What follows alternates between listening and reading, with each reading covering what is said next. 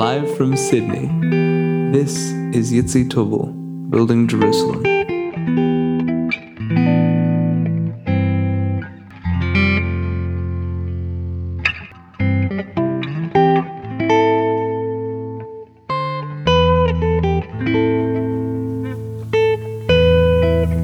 Today is Eddy Boas. Eddy is a child survivor of the Holocaust. His book, I'm Not a Victim, I Am a Survivor, tells the story of his journey uh, through, how he and his family made it through the Holocaust. Um, he now travels the world telling his story. Eddy, it's a pleasure to have you on the show. Thank you very much. Nice to be here. You've, you've told your story many times, and it's it's become something of a, a, um, a mission of yours to, to tell that story, to get it out there. What what is it about that that, that really drives you? Why is that important for you? Well, for many for many years, I put the Holocaust behind me. I was born in 1940 uh, in the Netherlands, Holland, and um, I went through concentration camp. We'll come back to that in a minute. But, but the drive is that more and more people need to know about the Holocaust so it's not forgotten. And that includes the Jewish population in this world. It includes the Jewish population. Yeah, the, I have found uh, that Jewish generation, second generation, the first generation, their parents were either in a concentration camp or part of the Holocaust in Europe, or their grandparents.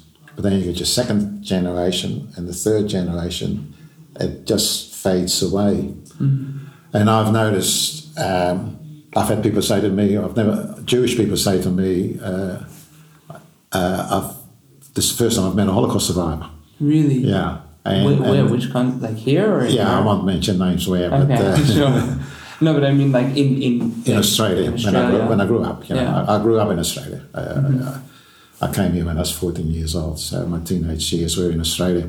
Um, so when my mother died, I felt I had an obligation. She died in 2001 to tell her story how she, my father, my brother, and I survived the Holocaust. My mother never talked about the Holocaust till she got older and went into home. She went into the Montefiore home at Hunters Hill. And then she started to talk a bit about the Holocaust. Uh, my wife, I had a heart bypass in 2002, which is a year after my mother died, and uh, I wasn't a very good patient. And my wife said, Why aren't you going to do something? You, you had an interesting life, both in- uh, during the war, war, the Holocaust years, and when you came to Australia. And, get in front, and I could type because I used to sell Olivetti typewriters. So I went in front of the computer and just started to type away. And I started to enjoy doing that. And start, then I started to realize I should know a lot, more about it as well. And I did a lot of research, mainly about the Dutch and the Dutch government and the Dutch bureaucracy. Um, we can go into that in a minute. So I went into that, and it took me 15 years to finish the book. Wow. I took a few years off in between because it became very difficult and emotional. So I had to have a break. I was working in those days, or I had a business. Yeah. So uh, once the book was published, I had a tor- story to tell in sequence, Right. and I I started telling it um, by contacting organizations, both Jewish and non-organizations. Uh, for instance, the Catholic school system. I got an invite to speak at Monty Catholic Girls' School in North Sydney to 2,000 students, teachers, and guests. And that I found very, very rewarding. So I'm doing the speaking for self-satisfaction, uh, that, that I get achieve something with this, and I, and I am. And then I got an invitation. Uh, the United States Holocaust Memorial Museum in Washington was selling my book. They put it in their in their bookshop, and they were quite happy with that. And they asked me to do a book signing. So I went to Washington and organized at the same time organized as well to speak in New York and in Los Angeles. So I did a tour basically uh, for two weeks, speaking to non-Jewish and Jewish uh, groups. This was just now. Just now, just now, uh, the end of August, early September. Was that your first time speaking in America? No, I, I, I um, spoke at different marketing conferences in America over over the years. I, I lived in New York for four years. Right, but Uh, in, in terms of telling the your books, yeah, story, yeah, yeah. my book, yeah. And do you find that their response was very different to Australian audiences? Uh, much more in the question types. Uh, uh, Australian people are a lot more reserved in asking uh, questions, where in, in the US, um, they weren't afraid to ask questions, and the questions went on and on. Uh, I, I had to finish them off, otherwise I would have been there for hours. Right. and because um, uh, it, it's and and you know the questions uh, in general, uh, but it all can all they they are concerned about anti-Semitism in Yeah. America, and that that question came up quite a lot. Sure. I, I I think we can we can talk about that in more detail, but I just just to get the, the, the outline of the story um, across, it, you usually start um, from your childhood in the Netherlands and then move from there, right? Yeah, like I was born in 1940, and the Germans invaded Holland in on the 10th of May 1940. I was born on the 26th of January 1940. Three months and 10 days, 15 days later, Germany invaded Holland. The Dutch uh, surrendered five days later. So, as a three months old baby, I became part of the uh, the German, or I was under under the German Nazi control. My parents, uh, my parents, both father and mother, both families had been living in Holland since for 200 years. Wow. So they were very much into the Dutch community. They they were seen as they thought as Dutch Jews. As it turns out, they were seen as Jews. Right. So, and as the Germans became more and more uh, aggressive towards, uh, and that's the kind way of saying it, towards uh, the Jewish population of Holland, the Dutch bureaucracy um, cooperated with the German Nazis. They handed over the census documents list to the Germans. Germans then knew where every Jew lived in Holland. Um, the Dutch, uh, there were good Dutch who did help the Jews, quite a few of them, uh, but there were many Dutch who actually did not help Jews, including the, the, the, the police force in Holland. Um, so we, my father had been in the Dutch army. He fought the Germans at a place called the Grebbeberg, which is in the middle of Holland somewhere, near a place called Utrecht. And um, when when they capitulated, the, the Dutch, uh, my father came back to The Hague, where we lived, um, and he very rarely left the apartment building we lived in. It's not a building; it was only three stories high. And uh, then the, the Germans brought in rules that Jews couldn't could not go to, to um, kids could not go to Jewish schools, and then they couldn't go to any schools at all. Jews couldn't work for big companies or government organizations. Um, Jews were only allowed to go shopping on certain hours on certain days. Uh, they were not allowed to go on trams. They had to, uh, as this is as the years went on, uh, 1941, 42, 43.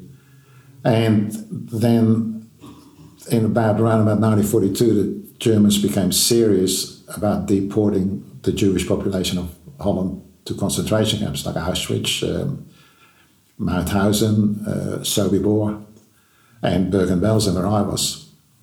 Now, Jews were picked up off the streets, and Jews were picked up from their homes. And this started in a serious way in 1942. Uh, prior to that, 1941, they picked on certain Jewish groups, mainly young fellas, and uh, picked them up off the streets and things like that. So my parents uh, very rarely left the, the apartment we lived on, lived in. Um, when my mother did go out, my brother, who was born in 1935, and by when the war started out started, he was five years old. But as years go on, uh, I was a baby, and as years go on, 1943 is when we were deported. Up to then, when my mother had to go out, she would take my brother walking and me in a pram to buy some whatever she could buy. And money was running out because they couldn't earn any money.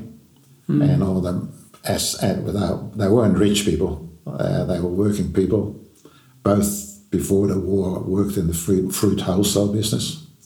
My father had a fruit shop in Amsterdam uh, before he married my mother. Um, like, so, as my mother was going to these shops, there was always, you know, the, the worry that she would get picked up, mm. and that's why she would not leave the house all that often. There were there was more of a danger of being picked up by Nazis while walking the streets than in, in houses? No, both. Well, even, uh, initially, yes. Uh, what the Nazis did, they appointed Jewish councils in, in the two biggest cities, which are Amsterdam and The Hague. 78,000 Jews lived in Amsterdam, and 18,000 lived in The Hague, and another 16,000 were spread through, throughout the whole of Holland. So they appointed a Jewish council for Amsterdam and they appointed a Jewish council for The Hague. And they put senior Jews in charge of that. And what the Germans are pretty smart of, they made these rules and regulations, but the people that told the Jewish population was the Jewish council. So the Germans initially had no direct context in, in, in announcing certain regulations and, and things you couldn't do. If it came through the Jewish council, the um, population felt a bit more at ease about it initially, mm-hmm. but of course, as time went on, and Jews were picked up off the streets or, or taken from their homes, then the Jewish people population became hesitant to even believe whatever the Jewish council said. So it's the Jewish council's job as well to, to give the Germans a list of who was going to be next picked up. Right. And of course, the population didn't know this at the time. Now, the, the Jewish Council would, would uh, come out and say on a certain day at a certain place, every Jew has to report, say in Amsterdam or The Hague. So the Jews, the ones who did, went, went there, reported, and never went back to their home again. They didn't notice. But as time went on, people started to know a little bit more. Nobody knew about concentration camps in, in, in, in, in, the, in say, in the Netherlands um, in the early days. That all came later than the BBC radio, which you were not allowed to listen to, but secretly listened to a lot of people. So, in my case, my parents um, stayed inside uh, only went out, my mother only went out uh, when um, she wanted to do some shopping, get some food or, or whatever, which was very rarely. And we did this 1941 42. 1943, it really became serious.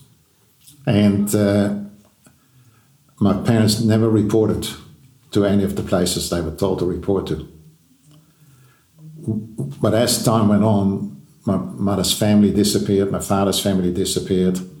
So they realized our time was going to come as well. Now, 1943, I was three years old, my brother was eight years old. So one day, my parents realized it's, it's not can't be too much more uh, longer before we would get picked up or, or picked up at the street or kicked out of our flat. So my mother uh, it, this was sort of May, just after the winter.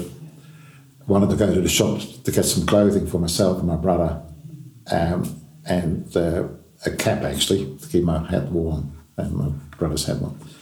So this particular day, she went outside with me in the pram and my brother uh, walking next to her, and she bumped into a policeman that she knew and the policeman knew her because she used to drive a truck in, in The Hague, and she was the only woman driving a truck in, in The Hague, and the policeman, all the policemen knew her.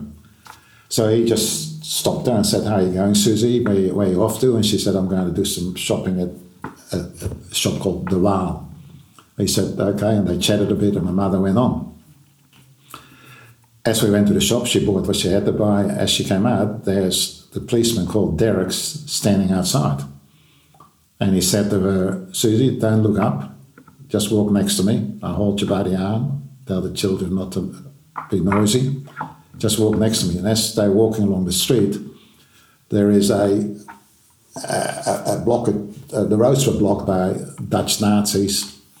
And as they walked past, one of them shouted out to, to Derek, Good catch there, Derek, a young woman with two children. And he just mumbled to her, Don't look up, just keep walking. He took her back, took us back to our apartment and stood outside the apartment all night.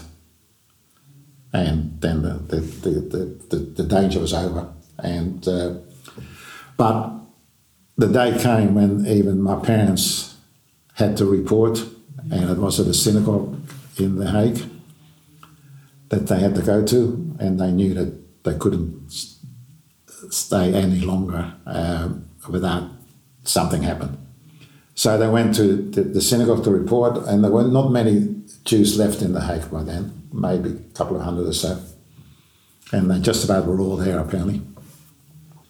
And as they were queuing up, lining up, um, my mother heard a fella in front of her talk to another bloke, saying, uh, I've got an Auschwitz. An Ausweis is a, is a German word for exemption certificate. And I got it from the Jewish Council. And the, the fella said, Who did you speak to? And he said, Mr. Blick. And my mother's, my grandmother, my mother's side, maiden name was Blick. So my, mother said to my father, Philip, his name was Philip, stay here, stay in line. I'm going to see Mr. Blick. And the Jewish council was just around the corner, so she grabbed my brother, me and the pram again, to the Jewish council.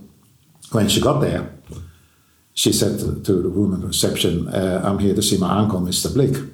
What, you know, and uh, the woman said, well, he's busy. She said, well, just tell him I need to see him. So he came out and he said, I'm your, I'm your niece. Uh, and uh, he said, he didn't know who she was and he, she didn't really know who he was. But my mother was a very determined person, which was proven right through the war, and never would take no for an answer. And she got an Ausweis, Ausweis, um, for my father and, and us. So she rushed back to the synagogue, and my father's getting closer, and she called him out, and off they went back to the apartment without registering. And that gave us another uh, few months. On the 28th of September, uh, midnight between the 28th and 29th, uh, a German soldier and a Dutch Nazi broke down our door, came up the steps. We were one flight up, uh, shouted, "Heraus, heraus, get out, get out!" My brother and I were sleeping in one room. My mother and father in the other room. My mother got up first. Told was told to get dressed. My father went out. She went to get my brother and myself. And as she came out, she had a talcum powder uh, tube in her hand and threw it at the Dutch Nazi. And he said to her, he said to her, "You just made the place dirty." And she said, "The only dirty thing here is you." And he hit her with the with the rifle. And the next thing we pushed down down the stairs, and outside in the street is a is a army truck with some Jewish people in there, and we were pushed in there. The truck was surrounded by Dutch policemen, and the neighbours were looking on. And we were taken to a railway station, which was only five minutes from where we lived, and pushed onto trains to go to Westerbork, which is in northeast Holland, close to the German border, about a three hour train trip, something like in those days, which became a transit camp for Jews to the various concentration camps in Germany. Now, at the, the beginning of the war, there were 140,000 Jews living in Holland, of which about 20,000 were refugees from Poland and Germany from the years of the 1930s who had taken refuge, refuge in, in Holland. Uh, about 10,000 fled overseas before the war, had the money, up to 10,000 dead. There were 107,000 Jews deported from Westerbork to German concentration camps. 102,000 were murdered. Only 5,000 survived. Per head of population, it's the highest percentage of Jews murdered in any Western European country. We were the part of that 5,000 my, my, my father, my mother, my brother, and I, the four of us. So the Dutch cooperated pretty well with the Germans to get rid of all the Jews. We were in Westerbork from 29 September to the 1st of February when we were pushed onto a train to take us to Bergen-Belsen. When we were in Westerbork, my mother found out that her family had been sent to Auschwitz. All the family. She had uh, uh, three sisters and two brothers, and their wives and children. Her, her, parents had died before the war. On my father's side, he had one sister and one brother, and his mother, my grandmother. Uh, she, his father had passed away before the war. So they'd heard their, their family, mother heard that her family had been sent to Auschwitz. Every Monday night, the Germans would have a list and announce a list of names of people to be deported the next day on the Tuesday. We were on a train apparently to go to Auschwitz. My mother, sorry, to go to Bergen-Belsen. My mother said to my father, I don't want to go to Bergen-Belsen, I want to go to Auschwitz because that's where my family is. Go and see the Germans. So my father went to see the Germans. My father had a job in the, in the, in, in uh, Westerbork of a, a, looking after the horses in a horse and cart and go to the farms outside and get food and bring it back to Westerbork. In the army, he was in the cavalry, so he dealt with horses. He went to see the Germans. The Germans told him to get lost and we ended up on a transport to Bergen-Belsen. I'm pretty positive if we'd been sent to Auschwitz, I wouldn't be sitting here talking to you because yeah. Auschwitz was the only camp that had the gas chambers. When at this point you're you're about three or four years old. Well, I'm three. I was four years old when I arrived in Bergen-Belsen. I was five days in my fourth birthday. A lot of what you're you're telling me about uh, the life in Holland, I assume you you've learned from your mother in later years. Do you do you have any memories yourself from these early times? No, I don't. I I uh, I blocked everything out of my my mind, and uh, uh in later years in in Australia, uh, in the nineteen nineties, uh, I think it was, when something came up about with the Dutch government. The Dutch government didn't believe me that I that I that blocked everything out of my mind. They sent me to a psychiatrist. Anybody who knows me, the last person I need is a psychiatrist.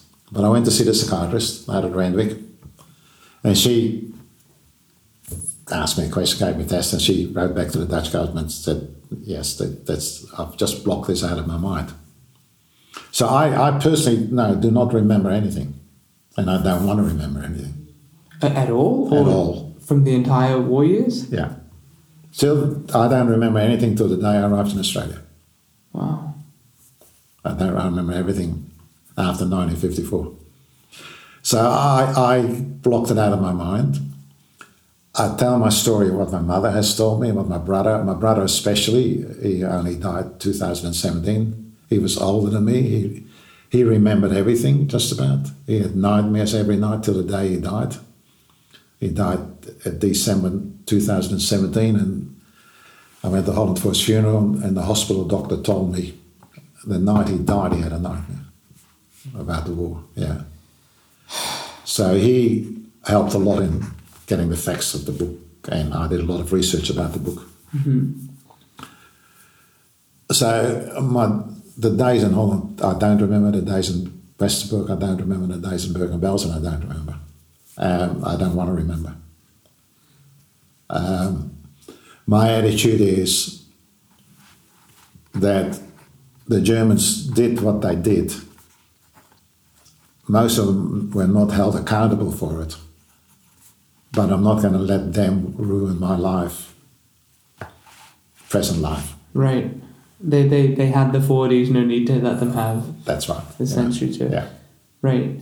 So it, it's it's interesting what you say because it's it's important for you on a on you, you know you said that the last person I need is a psychiatrist, and it seems like just from from speaking with you on on record and off record, you do seem like a very like well adjusted together guy, and it's interesting that there's this sort of paradox where it's sort of important um, for you not to remember those years because that would mess you up the way that it messed up so many after the war. But at the same time, it's important for other people to hear this so that, that we know what happened, that we remember it in the you know in the abstract. I, I believe, and I've been told by people who've heard me speak, which is now just you know, plenty of places in Sydney and, and uh, in America as well. I, I look at it objectively. I've been told, and I know I do. Um, by that I mean, I tell it as a personal story, but not a personal story where I feel sorry for myself. Mm. Um, I don't feel sorry for myself. I feel sorry for my family that got murdered. Uh, my extended family, which was 64 that I ended up finding in research, all got murdered. Uh, my father, my mother, my brother, and I were the only ones, by one cousin in, in Amsterdam, that survived from our families, both families. So, you know, uh, I never had any aunties or uncles at birthday parties, or cousins or nephews or whatever. Like not nephews, but or, or cousins. Um, so all my life, it was my mother, my brother, my oh, come, well, my father died in 1948. I'll just go back to Bergen-Belsen and I Yeah, think I'll come back sure. to that later. Um, so we um, we arrived in Bergen-Belsen on the 1st of February 1944. And it was a mean winter. Uh, we're just getting towards the end of that. We were put into a barrack uh, which held about, that's my mother, my brother, and myself, into a barrack which held about 400 odd people on, on bunks, three high.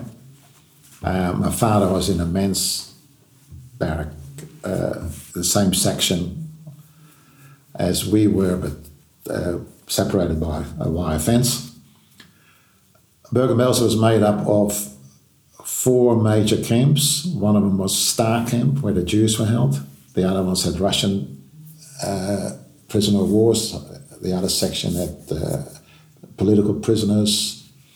Uh, but the Jewish, the majority of Jewish people were sent to the Star Camp, which initially could only should only have taken about six thousand Jews. Towards the end of the war, there was 10,000, 20,000, 30,000 Jews in, in that one section. Um, so life in Bergen-Belsen uh, was a misery, obviously.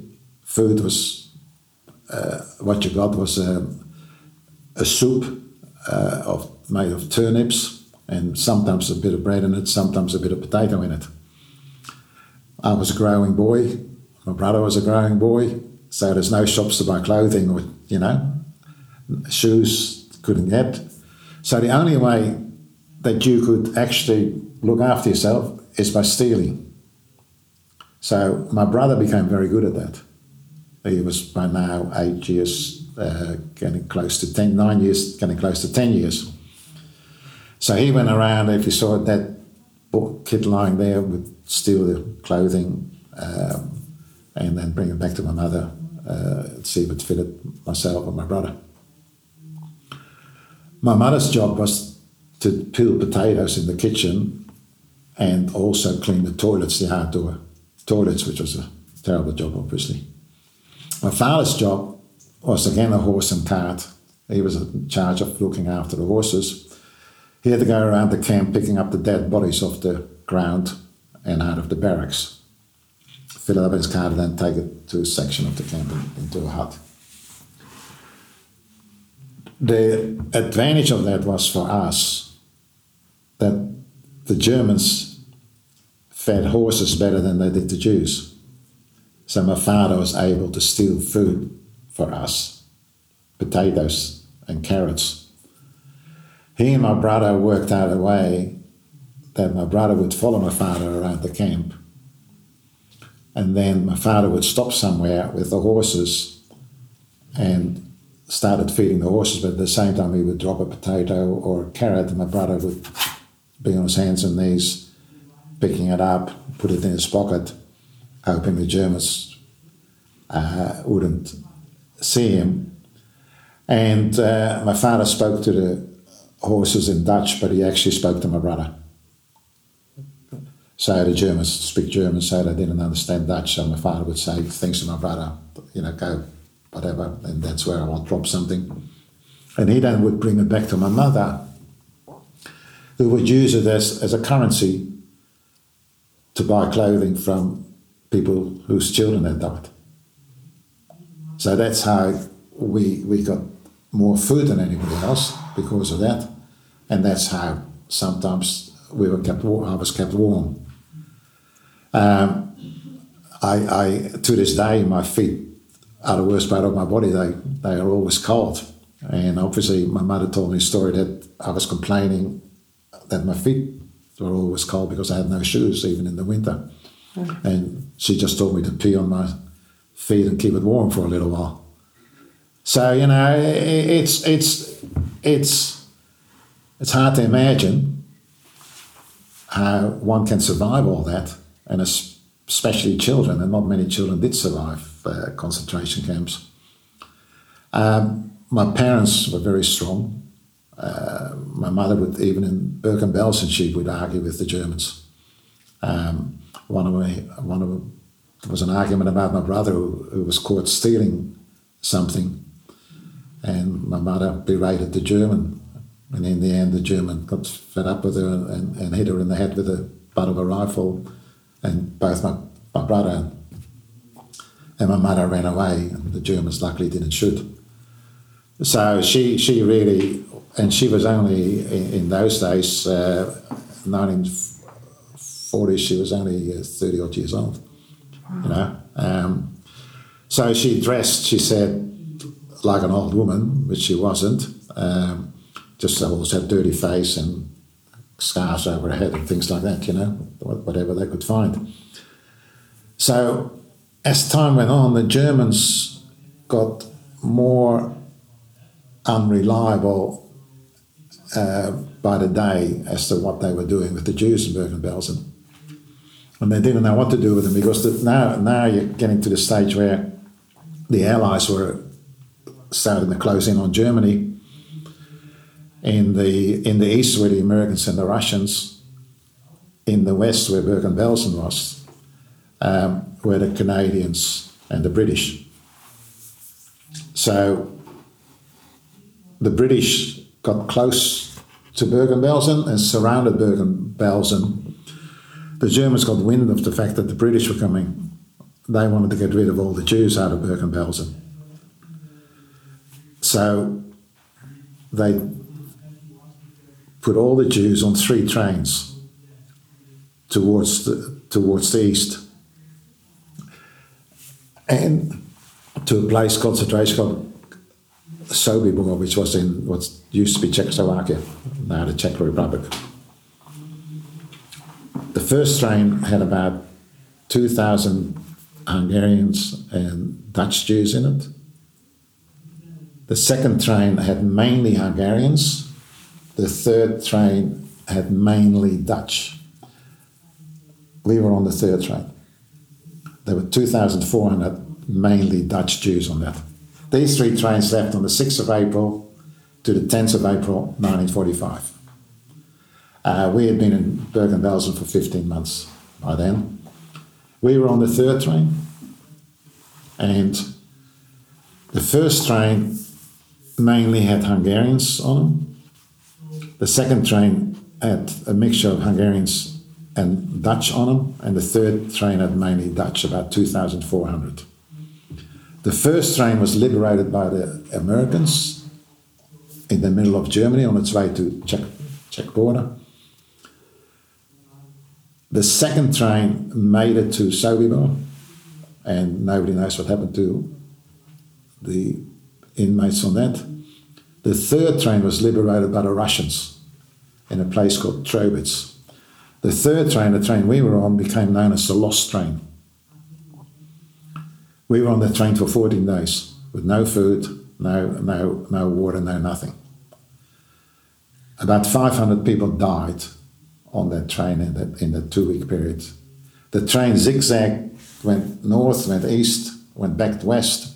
The Germans had no idea what to do with the train. And of course, by now, the Allies were bombing the, the railway tracks for German soldiers' transport. The train got to Berlin and was in Berlin for two days when the order came for it to go to Poland. So the train went to the south and to the east, and at a place called Trobitz, the Russians surrounded the train and liberated the two and a half thousand Jews on board. The only way to eat on that 14 trip to find food was when the train stopped, jump off, and go to the farms and see if you could steal some food, potatoes mainly. And my mother did that. My father wasn't well enough to do that. And one time she jumped off with another woman, and when she came back to where the train was, the train was gone. So they walked along the tracks for a while and they saw a train in the distance, and it happened to be the Hungarian train, the second train, which actually made it to Sobibor. They jumped on that. Some time later, that train got stopped again, but it pulled up next to another train, which happens to be the third train. Wow. So they, they jumped off, and luckily they did because they wouldn't be they wouldn't have survived otherwise. So they got back onto our train. It, let me understand this: that the the train would stop at various parts of the countryside, and Jews would get off and go steal food from farms, and then go back to the train. Why would they go back to the train? Well, because the other the family, my father, my my, uh, my, uh, my brother, and I were on the train. Right. So my mother wasn't going to leave us. Right, but for, for I mean, for the rest of the people, Be the same sort of thing. You know, not everybody could have jumped off. You know, there'd be there'd be probably one from each family. Maybe some didn't. You know, I, I suppose it comes back to how courageous you Yeah. were and, and things like that. You know, um, so that's how we fed ourselves on the two weeks on the train. Uh, uh, you know, um, the Russians took the Jews to Trobitz, put the Jews from the train into homes, kicked some Germans out of their homes to put Jews in there, and some were put into schools, which we were put into schools. So we was just sleeping on the floor uh, on these schools. Um, that was on the 23rd of April, 1945. Nobody knew about this train. The train just disappeared, the people on it disappeared. The Russians looked after the Jewish people. My mother, to the day she died, spoke very highly of the Russians. You know, how they looked after the Jews, and everybody's been in Trobitz. Every Jew that I've met since tells the same story. really, Yeah, and the Russians couldn't feed us, but they just taught everybody to go and steal food from wherever you can. You know, and uh, but they looked after the security of, of the of the Jewish population uh, in in Trobitz. The two thousand, the, there were about two thousand left now. So the um, uh, we were then sent to a place called Riesa because I was getting sick and my mother was getting sick, and the Russians, there was a, a disease called typhus. Many, many people in Bergen-Belsen, the majority died of typhus, starvation and typhus. Thousands died in Bergen-Belsen of, of starvation and typhus. And typhus was right on the train. Lots of people died of starvation. Of the 400, half of them were typhus and half of them were starvation. Now, the Russians were dying of typhus because they got infected by it. From the Jews? from the Jewish population. Uh, so they decided to send all the people that were sick to a place called Riesa away from Trobitz and away from the Russians. Um, so we, we ended up in Riesa. Um, my father and my mother decided they needed to make their way back to Holland. Uh, they hitched a ride with a Russian soldier to the to the river Elbe, which was the, diff- the the the border between the American troops and the Russian troops. The American troops had four gypsies. They wanted to swap for four. Uh, they swapped for, for us four Dutch Jews, so we were going to cross to the American side. They swapped? Yeah, the, the gypsies. They let the gypsies gypsies go across to the to the other side, to where the Russians were, and uh, let us go across. That's so bizarre. Hmm? Why? Why? Like there, there, there had to be some maintenance of parity, the same numbers. Yeah, because well, they the Russians didn't want everybody to come to their side, and the Americans didn't want everybody to come to their side. Right. So they balanced it out for whatever reason. Fair. You know, uh, there was a bridge there, of course, uh, which was guarded on one side by the Americans, on the other side. So my brother, uh, so we ended up in Leipzig, which is on the other side of the Elbe River, and we, we were again in a school, in a schoolyard where we slept. Um, the uh, and I was getting sick, pretty sick, and my brother was going around the streets begging for food and stealing food again, and um, he, uh, he came across an English soldier, or the English soldier came across him. A chap called Captain Douglas, actually. My brother doesn't speak English, of course, and uh, but somehow I managed to communicate with him to come to my mother and my father and where I were, and they he put us into the hospital, the army field hospital, and uh, together with the Americans, they made us better. And on the 13th of June, we were put on the train to Holland. Now this is this is we got on the train on the on the 8th of April, so we're talking you know uh, uh, nearly two months later that we had been in Trobitz, you know, and nobody knew where we were. Nobody knew we were still alive till the Americans found us and and, and, and told it. When you say nobody knew, Well, like the Dutch government or, or, or the Dutch, uh, the, the allies, right, you know. Uh, but by then the war was finished, right. you know. When this was which year? Hmm? This which year? 45, 1945. It's June 1945. Yeah. The, the war finished in May. Right, right. Well, I mean, the Europe, the European side of it, at least, yeah. Yeah, yeah, that's what I mean. Yeah, Yeah. of course. Yeah. So, so um, uh, we we ended up in Holland. We got back there on the 13th of June. We were processed through the Red Cross. We were put on a bus back to The Hague. My parents, we were not far from where we used to live before the war. Our house, or our home, our flat. My parents walked back to our flat with, with my brother and myself. Uh, I was five years old now, my brother was 10 years old. I was nearly 10, and uh, knocked on the door, and the people wouldn't let them in. Told them to get lost, because they lived there now with all our furniture, all our belongings, and everything. Crazy. So they went to the police, we told them to get lost. They went to the Dutch, to the city council, we told them to get lost.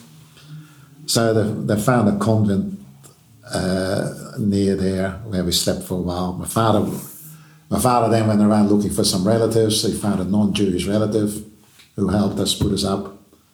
Uh, a couple of months later, we were put into a, a bomb, a flat, which was totally in, in, in no windows, no nothing uh, because of the bombs. They started to make a life for themselves again, all over again, with nothing. No money, no clothing, no nothing. No family.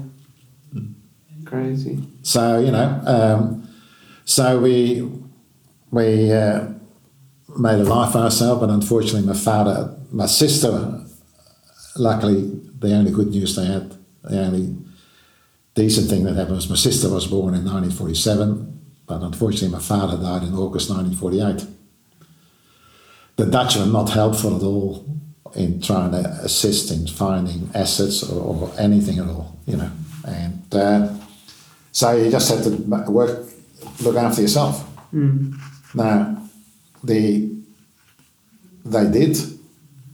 My mother did. My mother got a stall at a marketplace to sell dress material and made a living that way. I went to school. My sister was too young to go to school. My my brother went to school.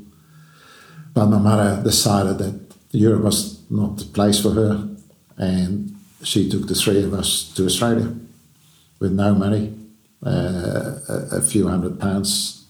Uh, in those days, Australia pounds.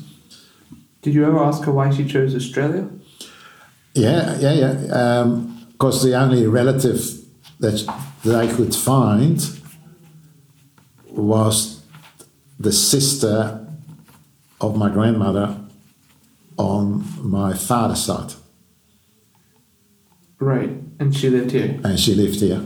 Dutch, of course, you know, they had immigrated before the war. So that's why they came to, she came to Australia and they put us up for a couple of weeks. Uh, my brother found a, a, a flat in Coogee, Brook Street, Coogee, and uh, that's where I lived from 1954 to 1964. I grew up there, a teenager. I met made friends in Coogee. I'm still friends with three or four of them. See each other quite often. Um, I went to school at Maroubra Junction, South Sydney Junior Technical School, where I was supposed to learn uh, metalwork and woodwork. I can still can't hammer a, a nail into a wall. I left school at 15. And this at this period, you, you your memory kicks in. You, Yeah. you, you actually remember I remember everything from that. from that point on. Yeah, What, what were the early years like for you? Uh, fantastic. Oh yeah, After what I left. yeah. Fair. Do you remember feeling at the time, "Wow, this is great"? oh yeah, I, I, I, I, I, I remember sailing in the Sydney Harbour. Really? The bridge and the AMP building, which is the tallest building in Sydney, right at the harbour front there. That's where your memories start. Yeah, and I could see what's called the AWA building, where there was a big tower tower on top, Wow. and that was the tallest point in Sydney, and that's where I ended up working 2CH in that building. Wow. Yeah. So you know that was the area for 2CH. That's crazy. Um, school was great. Uh, it was a boys' school. Uh, I, I was straight in. I, I couldn't speak any English. You were 14 at this point? I was 14. Yeah. I was I turned 14 on the boat. So you know, the the uh, yeah, from then on, life was what you made of it. Uh, we had no money. My mother worked when she went within a week of moving into the flat with no furniture, no nothing. Uh, she got a job as a cleaning lady at the Coogee Bay Hotel just down the road. My sister went to Coogee Public School. I went to South Sydney, Maroubra Junction. I worked after school. I sold newspapers off the trams on the weekend to help my mother, uh, who was a widow. My brother got into trouble with the police a lot because of the stealing business. You know, he thought that was normal. And, because I mean- he'd been told all his life to do it. Right. So my mother decided the best thing for my brother is to go back to Holland and live because she couldn't cope with it anymore, that the police calling all the time. And, How old was he at the time? He must have been. Oh, well, he, he was, uh, what are we talking about, 1955? He, he, he- he was uh, 20 odd years old. yeah. Yeah.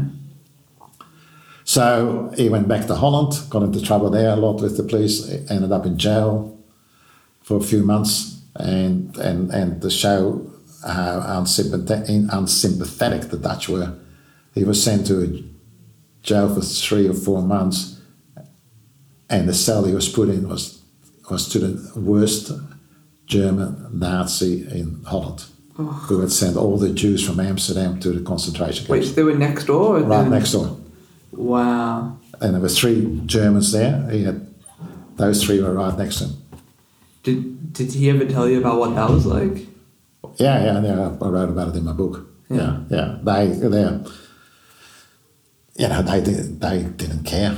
They were in jail, but they they all got released before their their time was up. But he, but the the, the senior, um, I tell the story in my book a bit more detail. But the senior, um, whatever his name was, um, German Nazi, told the most junior German Nazi to clean my brother's cell every day, and they help.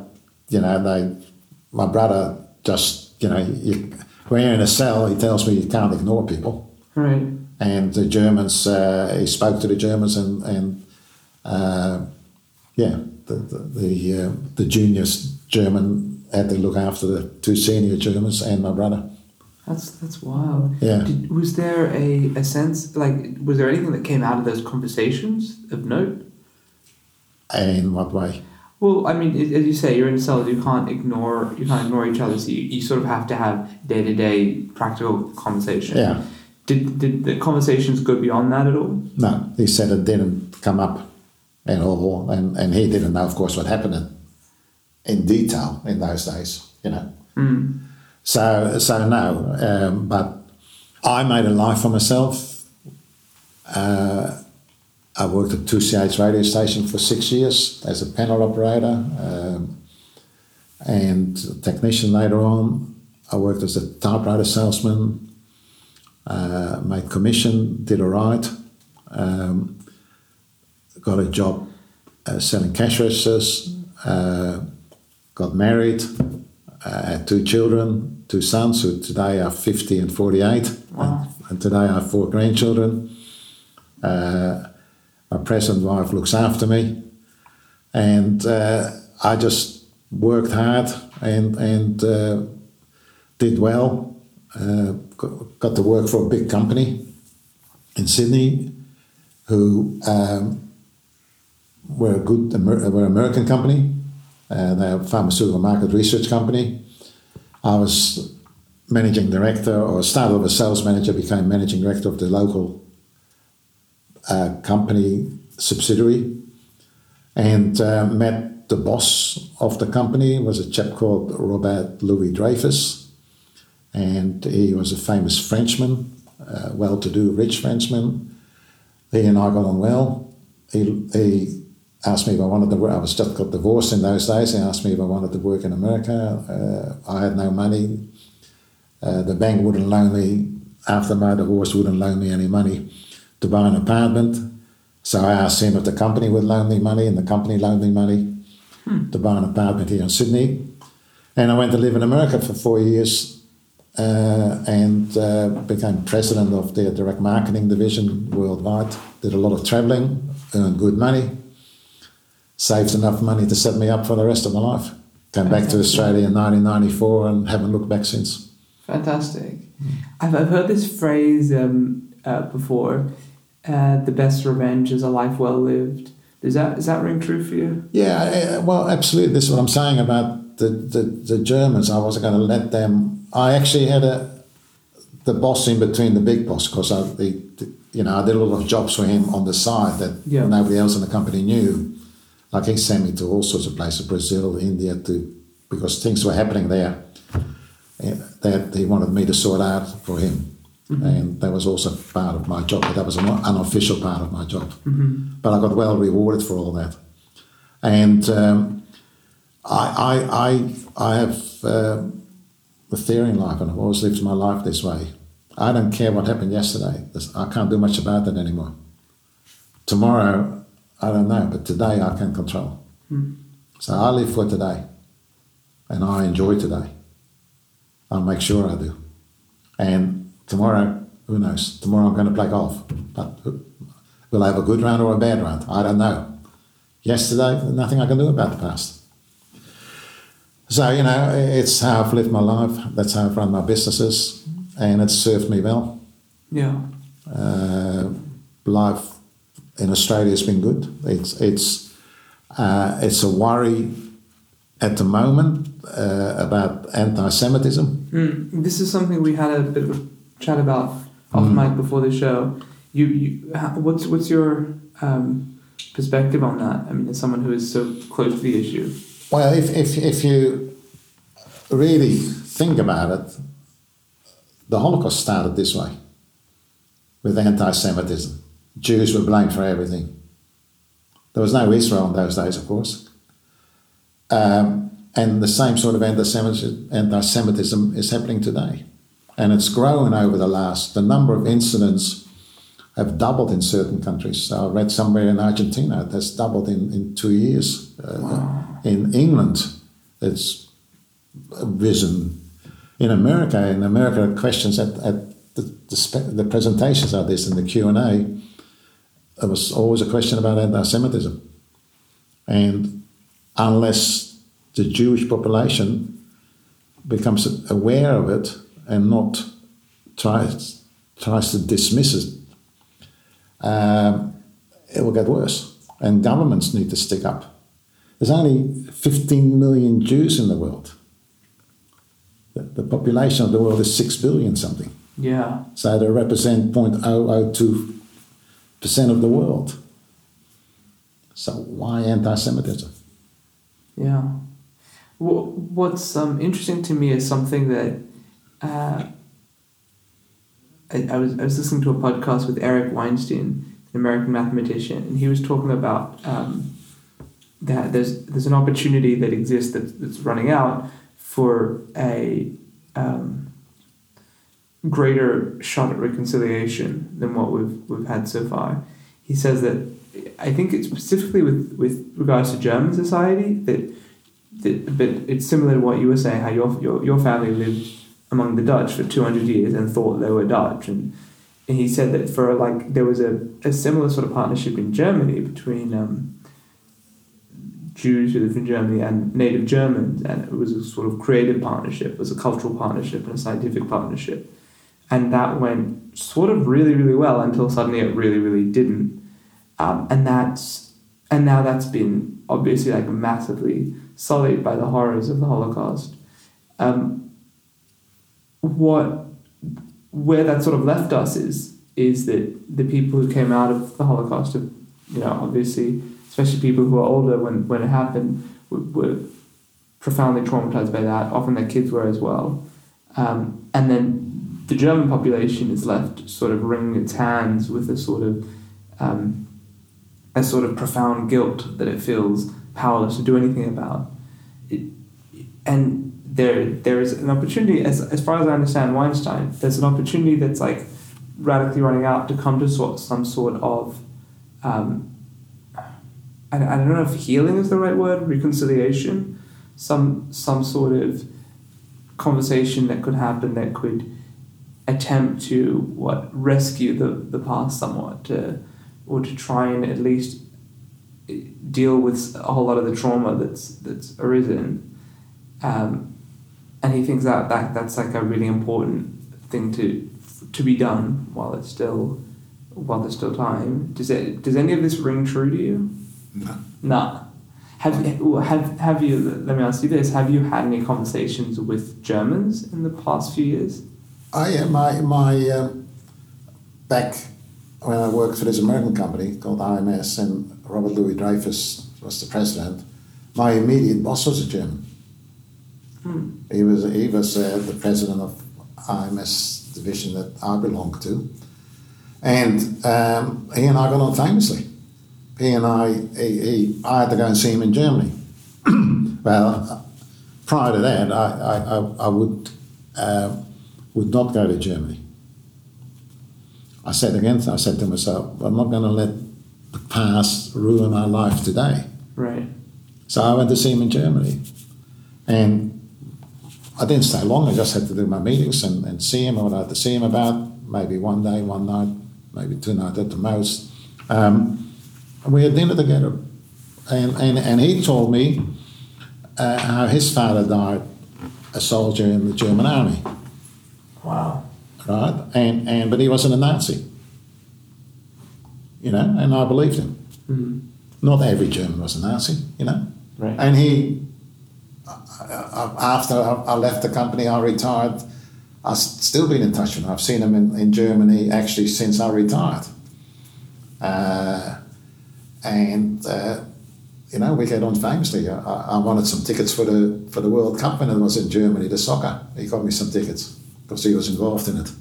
So you know, no, I, I don't have any problems with Germans today. And, and do I have problems with Germans from that generation, like my generation? No, I don't.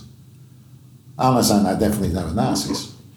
So I don't see everybody as a Nazi, every German as a Nazi. Sure. You know. Do you, but I feel like there's an issue with um, sort of Ger- this is sort of tricky to say. There's an issue with I think like Germans, even ones who like weren't alive then, Germans themselves feeling like all Germans are Nazis, or feeling like the guilt of their ancestors, you know, comes down to them.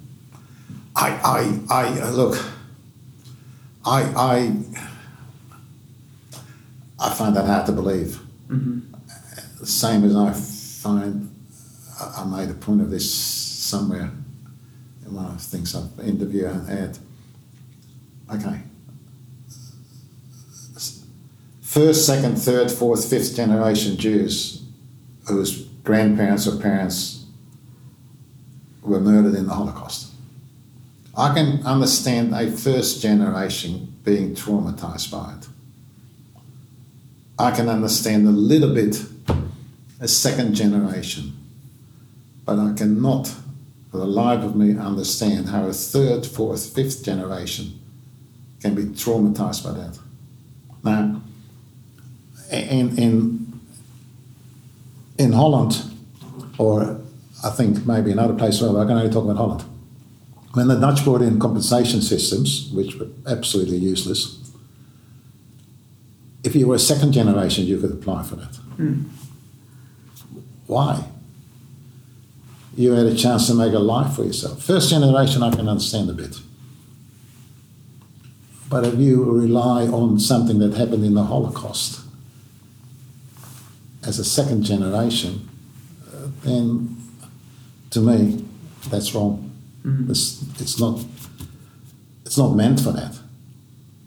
And and there's no reason why you should be suffering if your great grandparents were murdered by the Nazis. There's either something wrong with the way you're brought up, or there's something wrong with yourself that you don't really want to work. Right. That's the way I look at it. Fair enough.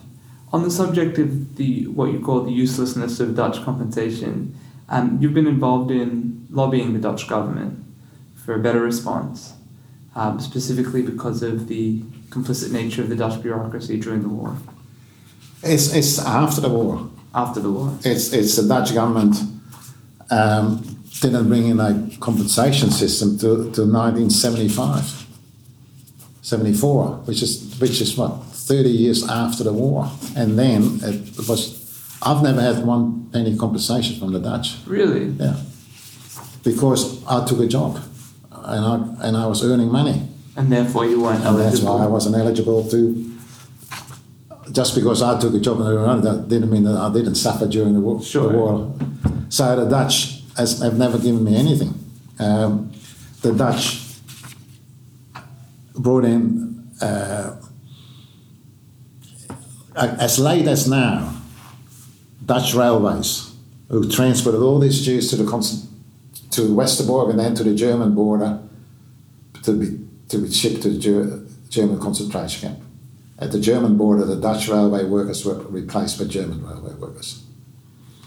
2018, the Dutch railways, the government bureaucracy, finally admitted their, their wrongdoing and brought in a compensation system to, to, to, for surviving Jews.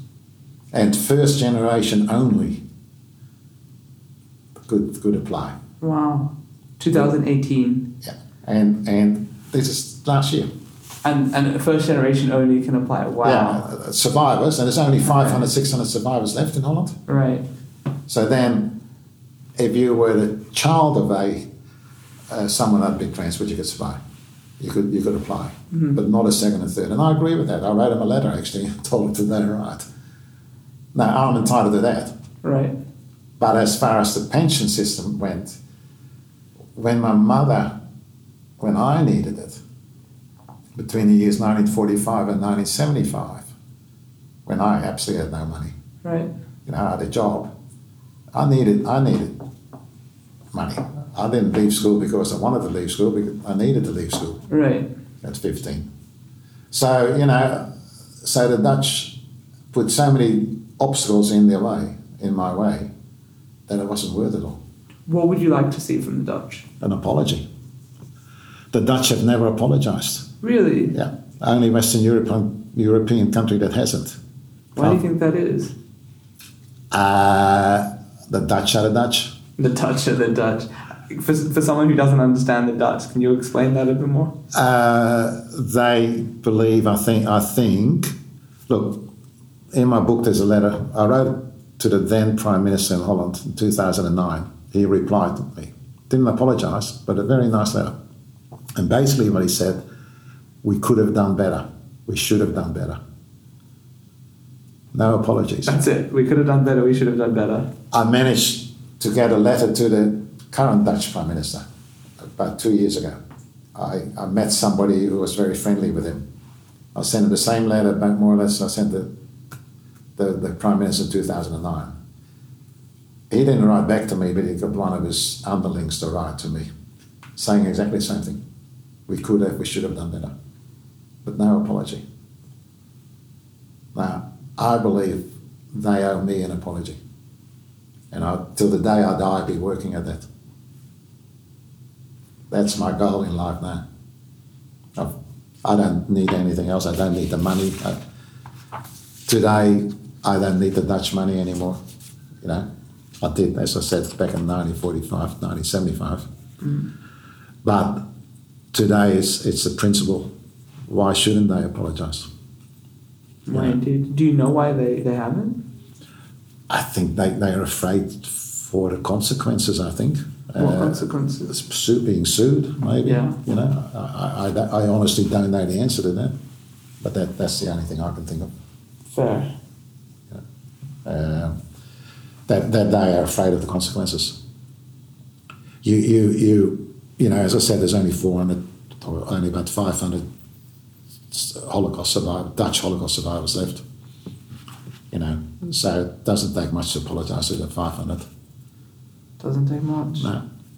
Good luck with that. Thank you. and and good luck with all your work. I hope that your your traveling and your talking and your book help to spread that um, that awareness and that I guess vigilance. And uh, may we may we never suffer like that again. I hope so, I, I, but I, I, I'm afraid the worldwide Jewish population is too complacent about it. You think we're too complacent to it. Absolutely. Do you think the Holocaust could happen again or something like it? It can happen again. Absolutely. And it probably will happen again. Not in my lifetime, probably not in your lifetime. But it, it, it's, it's all it needs with anti Semitism or anything really is someone like a Hitler who can talk and speak and hold an audience. That's all it needs. In, in any dictatorship, that they're all good orators. They can all talk well. They can hold a crowd. They can convince a crowd. That's all Hitler did. What what can we do to prepare? I think governments and, and Jewish leaders should speak out more. Speak out more. In, to your mind, that would forestall it, pre- prevent it. Prevent it, I hope. You know, the, the question they need to ask why. So, yeah, people, the people who are anti- anti-Semitic, who, who do these swastikas and all this, they, they probably never even met a Jew. They wouldn't even know a Jew. But they draw these swastikas. Why? Because they see somebody else do it, they read something, or heard somebody speak. And hearing somebody speak is the biggest impact. Not reading, not seeing, but hearing somebody speak. Now, the governments give lip service to, to uh, even here in Sydney, I don't mean federal governments necessarily, but even local council, councils. You, you look at the swastikas in Bondi, uh, you know, recently, over the last years, on, on the wall there at the, at the beach. It was a little bit in the paper, but nobody spoke out against it in, in, a- in, in, in a solid manner. Australia is fortunate, we, we don't really have that much uh, anti Semitism here. You know, to me, the ones who do it are basically idiots who don't know what they're doing. In Europe, it's a bit different. How, what's it like in Europe? It's more personal. It's, it's really meant against the Jews. I don't think here in Australia, except again for the few idiots around, but those people who do swastika things and, and say things that they, they don't know what they're saying. But somebody must have gone to it to do it. So, yeah, uh, do I believe these things can happen again? The answer is yes. It's rough. As I said, I only live for today. Thanks very much. Pleasure to have you on. Thank you. God bless you. Thank you. A good year. Thank you.